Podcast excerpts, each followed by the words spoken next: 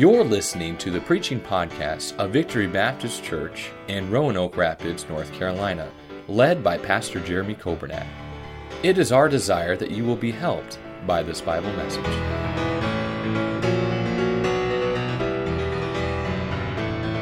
Psalm chapter 147, beginning in verse number 1. The Bible says, "Praise ye the Lord, for it is good to sing praises unto our God. For it is pleasant, and praise is comely. The Lord doth build up Jerusalem. He gathereth together the outcasts of Israel. He healeth the broken in heart, and bindeth up their wounds. He telleth the number of the stars. He calleth them all by their names. Great is our Lord, and of great power. His understanding is infinite. The Lord lifted up the meek. He casteth the wicked down to the ground. Sing unto the Lord with thanksgiving. Sing praise upon the harp unto our God, who covereth the heaven with clouds, who prepareth rain for the earth, who maketh grass to grow upon the mountains.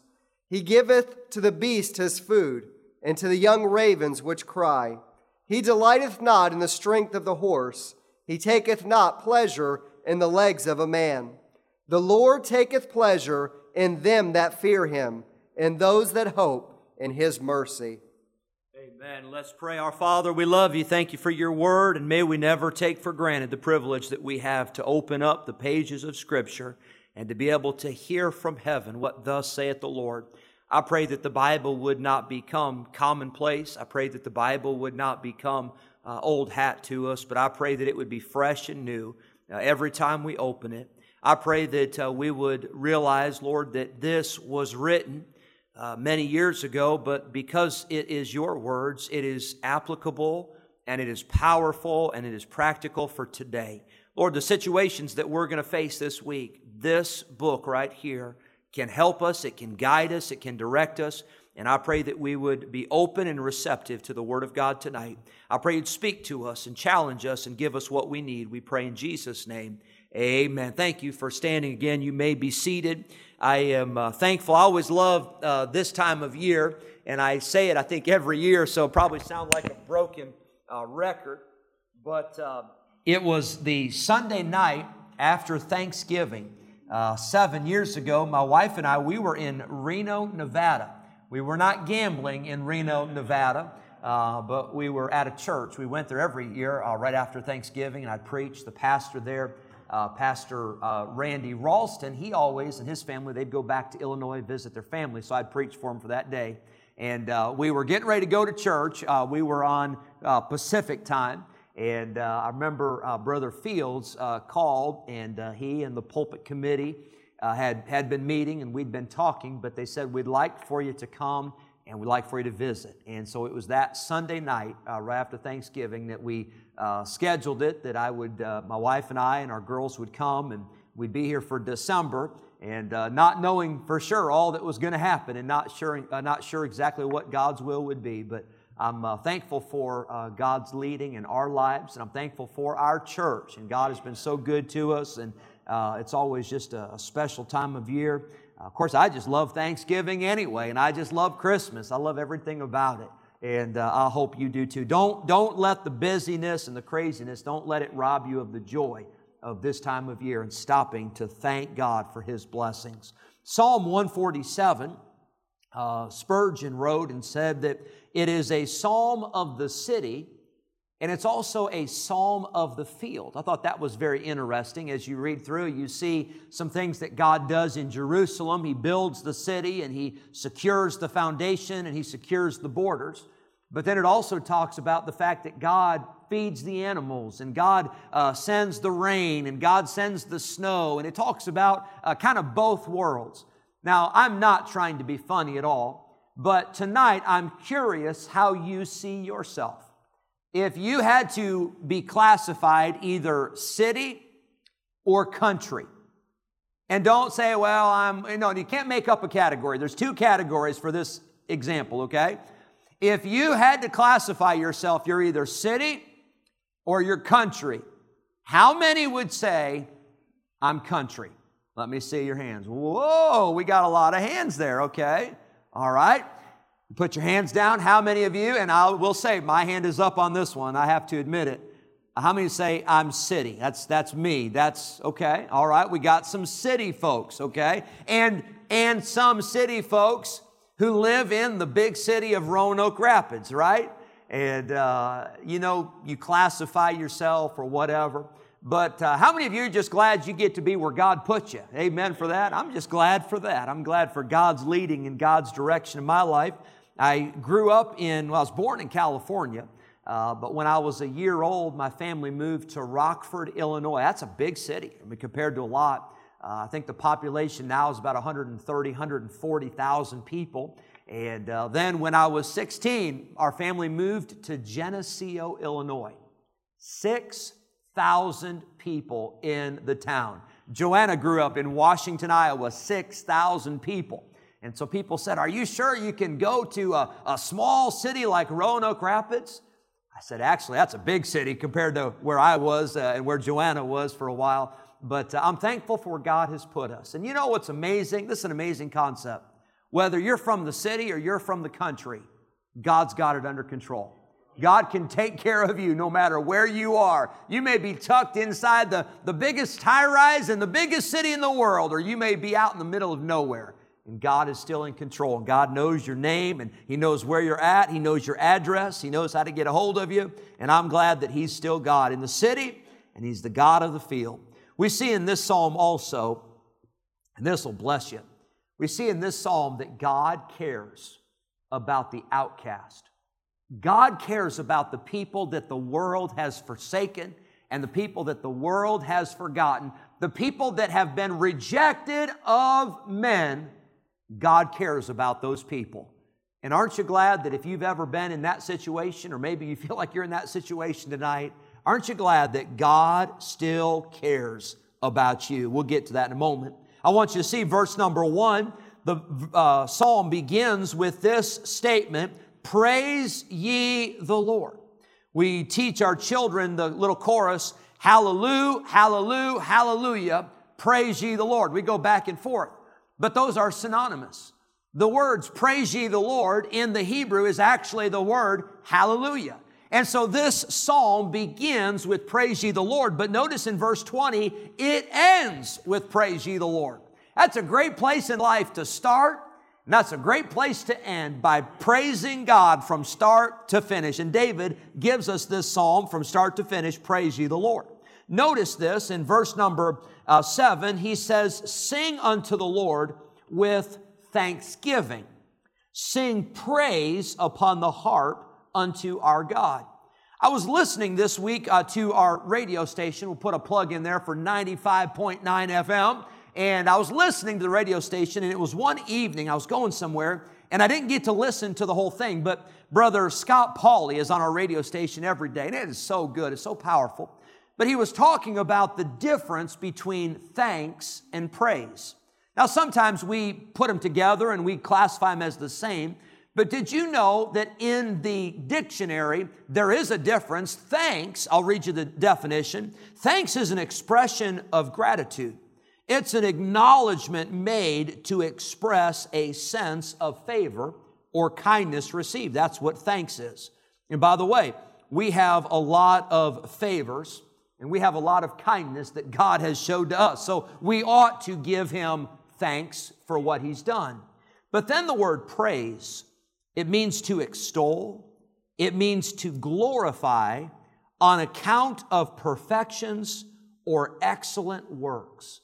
You know, when we praise God, we're not just saying, thank you for meeting my needs. Thank you for helping me in this area. Thank you for doing this. We're not just thanking God for things or thanking God for blessings, but we are literally praising and glorifying Him for who He is. Now, here's the difference. I love Brother Curry, even though I like to pick on him. I love Brother Curry.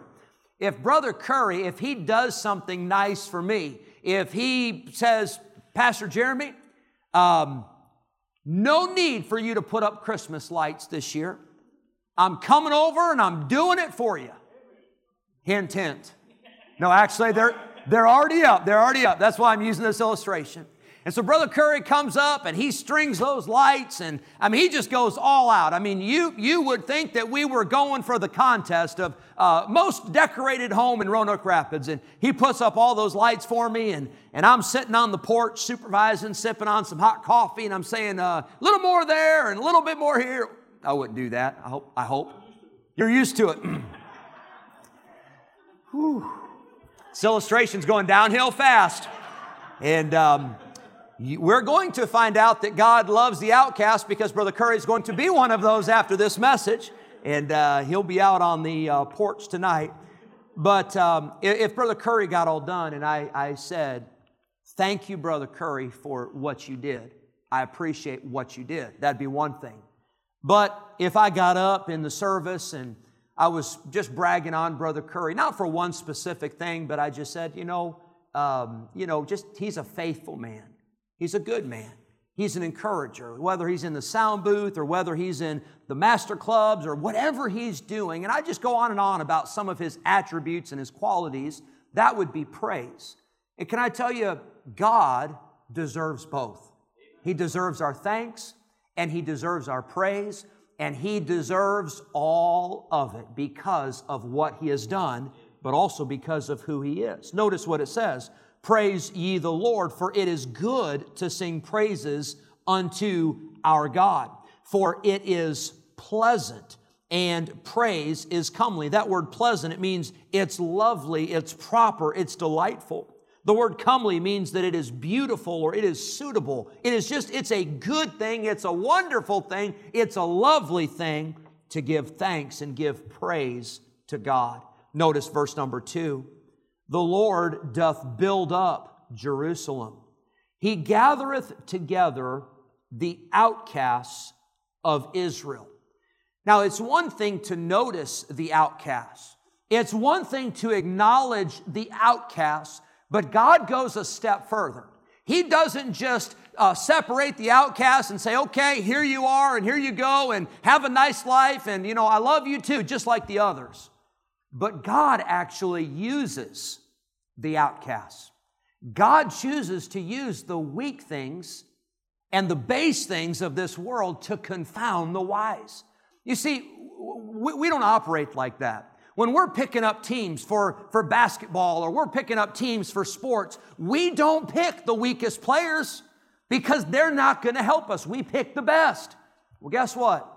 God doesn't need the best. God doesn't need ability. God just needs availability. And God's looking for people that when He chooses to use them, He gets all the glory, because people have to stand back and say, that wasn't so-and-so. That wasn't that pastor. That wasn't that church. That wasn't that person. That was only God, because He's the one that did it. God gets all the glory.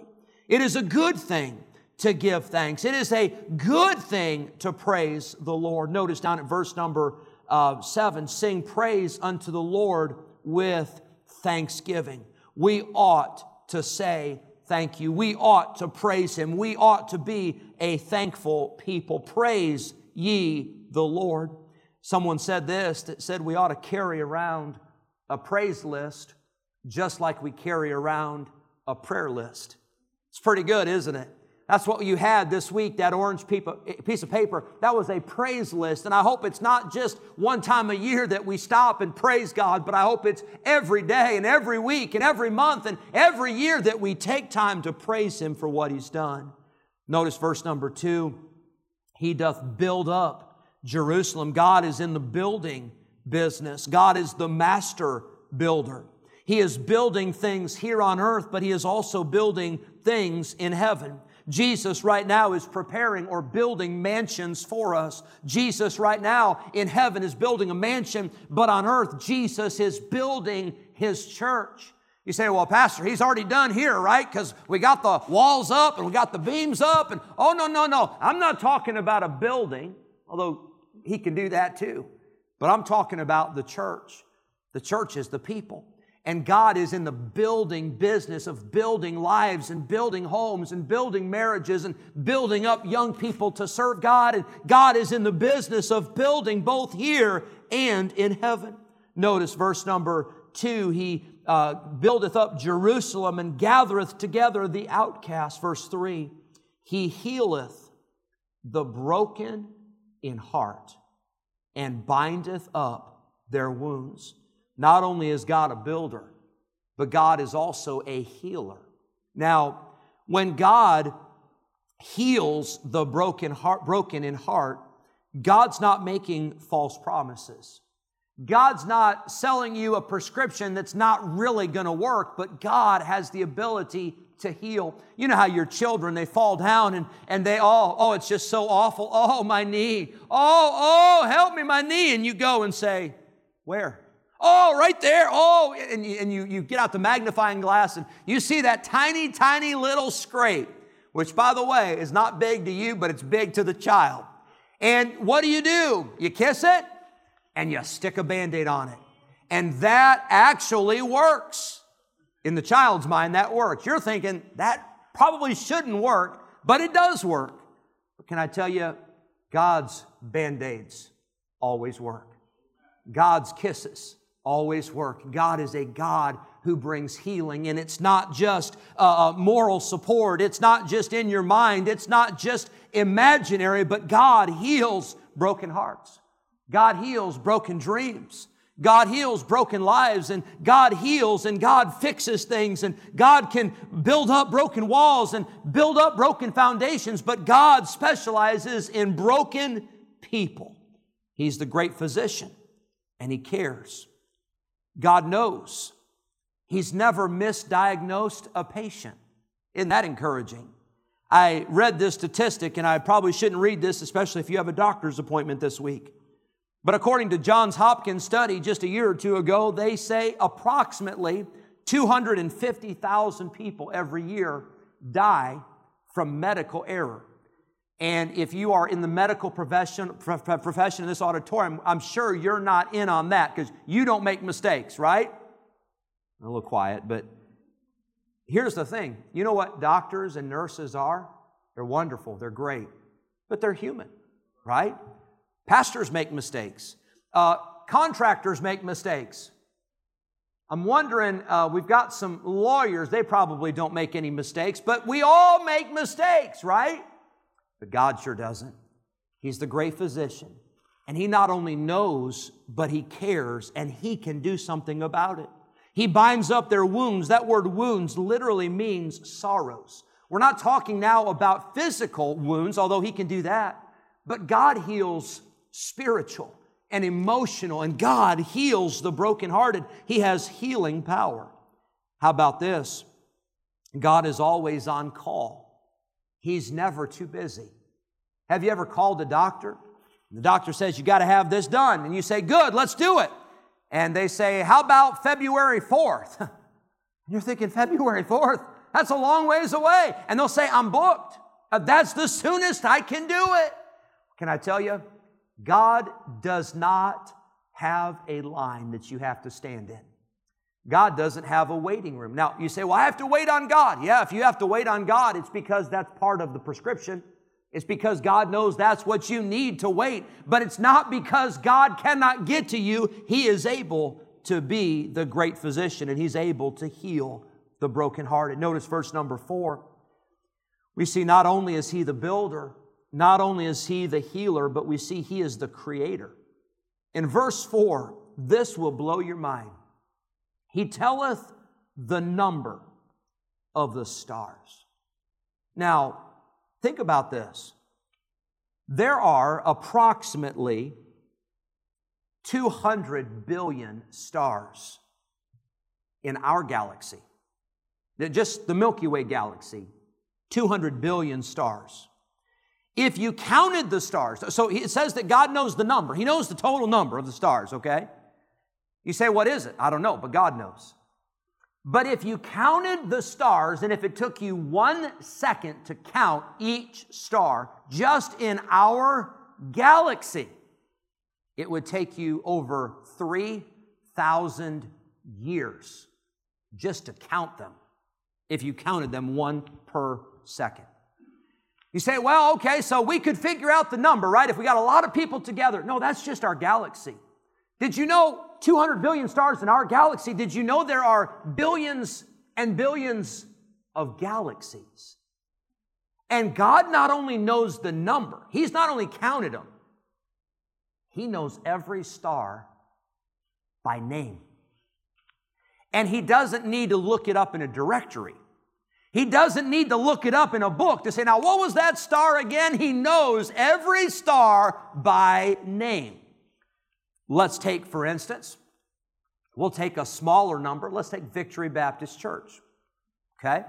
We've got a lot of folks that come to Victory Baptist Church, come to our drive-in, come to our in-person services, that watch online, that listen on the radio. We've got shut-ins. We got a lot of people. Did you know when my wife and I came to Victory Baptist Church, it was a little overwhelming to try to get to know everybody's name? Praise God for a pictorial directory. That directory and Miss Odell helped me immensely to try to figure out who was who and to try to get the names.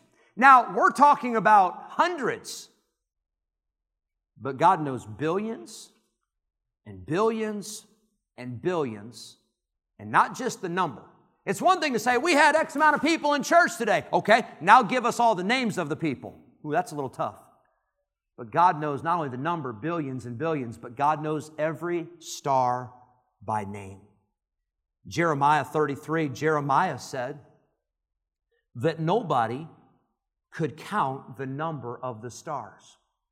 At the time that Jeremiah wrote that, those who studied the stars and the wisest men of the day, they had estimated there were approximately 3,000 stars.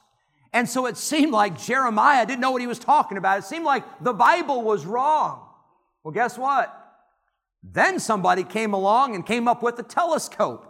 And then somebody got a stronger telescope. And now here we are in 2020, and we're talking about 200 billion stars in our galaxy. Can I tell you, Jeremiah had it right? He said that nobody could count the number of the stars, but God knows the number. And God only not only knows the number, but He knows their names. Do you think if God knows the names of the stars, you think He can take care of you? You think He knows your name? You think He knows where you live? David said it like this in Psalm 8, when I consider thy heavens, the work of thy fingers, the moon and the stars which thou hast ordained, you have set in place. He said, what is man that thou art mindful of him, and the son of man that thou visitest him? David said, I can't believe, God, with everything you've done, that you would care about us. But I'm glad He does. God knows, God cares, God loves you. He's the Creator. Notice verse number 5. Great is our Lord. That's a good way to put it. Our God is so great. He's so amazing. He is so incredible. He is great, and He's of great power, and His understanding is infinite. Can I tell you? Our understanding is not infinite. Our minds are finite. But God's understanding is infinite. There is no limit. Verse number 6, the Lord lifteth up the meek. He casteth the wicked down to the ground. We see that God, not only is He powerful, not only is He understanding, not only is He caring, but God is in control. God sets up the meek. Now that goes against our reasoning, and that goes against human philosophy. But God says, those that are meek and those that are humble, God says, I'm going to lift those people up. And God says, those people that are lifted up, I'm going to bring them down. Give you a couple examples. Moses. The Bible says in Numbers 12 that the man Moses was very meek above all the men upon the face of the earth. What did God do with Moses? He lifted him up. He became the man that led the children of Israel out of Egypt and to the brink of the promised land. God used a meek person to lead the way. How about a man who was lifted up in pride? Nebuchadnezzar, that's an example. God brought him down. How about Lucifer? Remember Lucifer in heaven, that he was lifted up and he said, I will be like the Most High. And what did God do to Lucifer? He kicked him out of heaven. Can I tell you, God resisteth the proud, but He giveth grace to the humble. Then we get to verse 7, sing unto the Lord with thanksgiving. Now, that doesn't mean that while the choir's up here singing that they got a turkey leg in one hand and a plate of pumpkin pie in the other. Although that's not a bad idea. We might recruit some more choir members, you know, if we could have that Thanksgiving. But what does it mean to sing unto the Lord with thanksgiving? It means that when we sing with an attitude of gratitude. We sing with a spirit of thankfulness.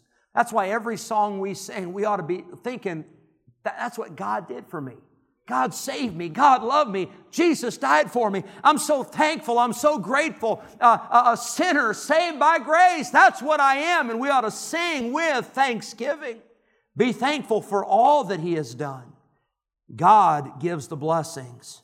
We should give thanks for those blessings.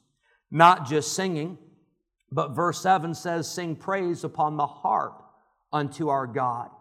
Now, we don't have a harp up here, but we've got a piano, we've got an organ, we've got some guitars, we've got some other instruments that we have had throughout the years. And can I tell you, God is honored and God is pleased, not just with singing, but with music. I'm so thankful for our radio station. I love coming to church and I love listening to music at church, but now you can drive down the road and you can listen to music that praises and glorifies the Lord. That is what God is looking for, singing and thanksgiving with music. Verse number 8, who covereth the heaven with clouds, who prepareth rain for the earth, He maketh grass to grow upon the mountains. Verse 8, God created the clouds. And I was talking to my girls the other night. We were doing a devotional book, and it was talking about the three different kinds of clouds.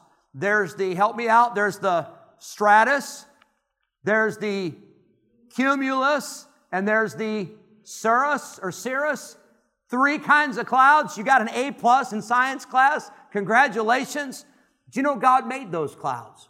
Do you know God made the rain to form from those clouds because He knew that the grass would need to grow. He knew that the animals would need to eat, and God created that. Verse number 9, He giveth to the beast his food and to the young ravens which cry. Isn't that amazing? Those birds that literally cry out for food. God feeds the birds and God feeds the animals. Verse number 10, He delighteth not in the strength of the horse. There's the verse right there I've been looking for my whole life. God doesn't like horses.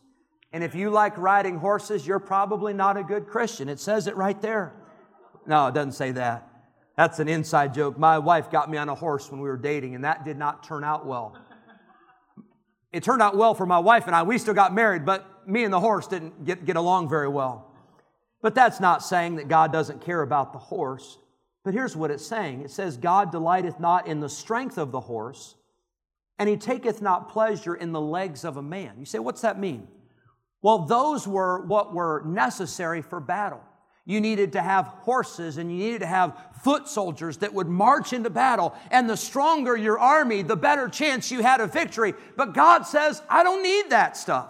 I don't need the strength of the horse. I don't need the strength of man, because God is able to give us the victory without our help, without our input. God is able to do it without having our strength. God uses our weakness for His strength to be made perfect. Verse number 11, here's what God is pleased with. He taketh pleasure in them that fear Him, in those that hope in His mercy. God is looking not for strong people, but God's looking for people that say, I am going to fear and respect and reverence and worship God. I am going to hope and trust and have confidence in God's mercy. My trust is not in man, but my trust is in God. Verse 12, praise the Lord, O Jerusalem. Praise thy God, O Zion. God is the God of Jerusalem, and Jerusalem was the holy city, and the holy city should praise Him. Zion was the holy hill, and God should be praised by His people. God should be praised from that place. Can I tell you, of all the places in Roanoke Rapids that ought to be praising God, this ought to be one right here. There ought to be a whole lot of praise coming from Victory Baptist Church, because this is God's house, and we are God's people, and God's people ought to praise Him. Verse 13, it says, for He hath strengthened the bars of thy gates. He hath blessed thy children within thee. Praise God for His protection over a city. Praise God for His protection over His people. He strengthens the bars of the city, and God blesses the children inside of that city. Aren't you thankful for a church house? And aren't you thankful for our homes where God blesses and God protects? And God not only blesses us, but God pours out His blessing upon our children. Boy, I tell you, that'll bless your heart to think that God cares not just about us, God cares about the smallest children in these nurseries. God cares about every child that walked out these doors to the pastor's pals. God cares about every child that comes in on the buses. God cares about the children. Hallelujah for that. Verse 14, He maketh peace in thy borders. Not only does God protect the city and the walls, but God can protect the borders. And He filleth thee with the finest of the wheat. Isn't that amazing? God gives His people peace. He gives His people plenty. And God gives His people the very best. He gives His people the finest of the wheat, the best of the best. I'll tell you, God's been good to me. And God has been good to our church. And when you look back over the years and all that God has done, I will tell you, God has been far better to us than we deserve. I imagine if you were to talk to people like the Askews who have been a part of this church since day one, and if you would talk to some folks like the Daughtrys, and if you would talk to some people who have been here for all these years, maybe you saw it, and maybe this is no surprise, but I tell you, every time I come into church, I'm still amazed at what God has done. And it's all because of God's blessing. He has done more than I could have ever dreamed or I could have ever imagined. God has been good. Verse 15, He sendeth forth His commandment upon the earth. His word runneth very swiftly. You know what's amazing is, of course, we live in a day with cell phones and computers and instant messenger, and you can get word out pretty fast nowadays. But you know, God speaks. And when God speaks, His message gets out. When God speaks, His word goes out very swiftly. I wonder, though, if that could be said of us. I wonder if it could be said of us that we are very swift in delivering the message that God has given for us. You say, what's the message? It's the gospel. That Jesus died on a cross, that He was buried, but that He rose again to save sinners from hell. And we have been given that message, and we are the messengers. And sometimes we're not very swift to deliver the message. Sometimes we slow it up, and sometimes we put it on pause, but we have a message to be delivered. Verse 16, He has power over the elements. He giveth snow like wool. He scattereth the hoarfrost. That's the white frost like ashes. And you see some of those mornings, that frost on the ground. And you see some days that snow that falls from the sky. Verse 17, He casteth forth His ice like morsels of food. God sends the hail, or God sends the sleet, and that it could almost picture as if someone were just pouring out food on the ground, and God delivers those elements like that. It says in verse 17, who can stand before His cold. Now, I'm thankful that we live in North Carolina. I'm thankful that it is not as cold in North Carolina as it is in other places. But did you know that when we're talking about cold, we're not talking about 20 degrees? How many of you think 20 degrees is cold? I actually do think it's cold now. I didn't used to. That used to be a nice day in the winter in Illinois, 20 degrees. Did you know that in Antarctica, there's a Soviet station there that recorded the coldest temperature in the world? That temperature in 1983 got down to minus 128 degrees Fahrenheit. Now, let me just put it this way. You don't want to be there. 128 degrees below zero. Anything below zero is cold, but when you're 128 degrees below zero, you're cold. So then I got curious. I thought, I wonder how cold it got in Illinois. I wonder what the coldest ever was in Illinois. And did you know that Illinois and North Carolina The coldest temperatures on record are only 2 degrees different. I was shocked. Alaska has a record of negative 80. Montana has a record of negative 70. For my wife, Iowa has a record of negative 47, which was in 1996. Illinois has a record of negative 36 in 1999. And North Carolina in 1985, negative 34 degrees recorded in North Carolina. Right here in Roanoke Rapids. No, it wasn't here in Roanoke Rapids. It was in the mountains over by Asheville. But negative 34 degrees. Now, friend, that's cold. And the question is asked, who can stand before his cold? The answer is, not me and not you. God's in control of the elements. But notice what it says in verse 18. So God can send the snow, and God can send the ice, and God can send the frost. But in verse 18, He sendeth out His word, and He melteth them. He causeth His wind to blow, and the waters flow. God changes the winter into spring, and the snow that melts, and the ice that melts, and the rivers that flow. And guess who's in control of all that? God is. We can't change the weather. As a matter of fact, we really can't predict it very well sometimes.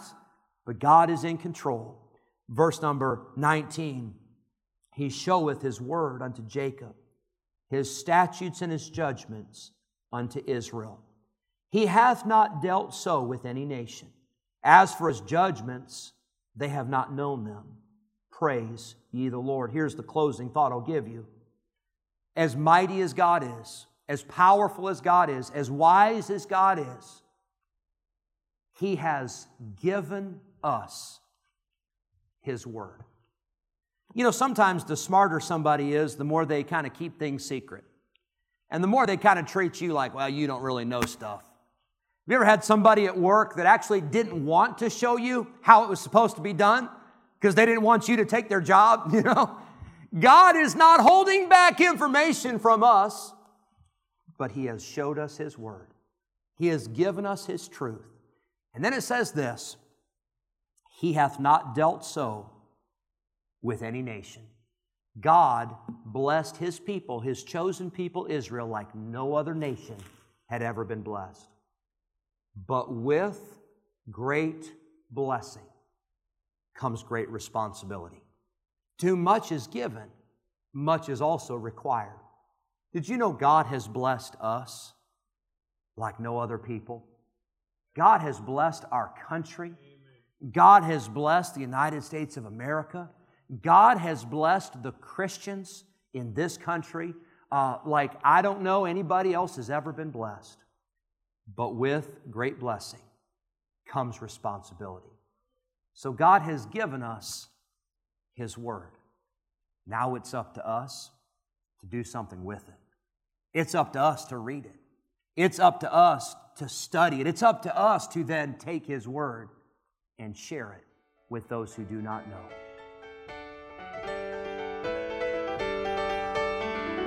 Thank you for listening to the preaching podcast of Victory Baptist Church in Roanoke Rapids, North Carolina, led by Pastor Jeremy Kobernack. For more information about our ministry, please visit our website at vbcrr.org. May God bless you as you serve Him this week.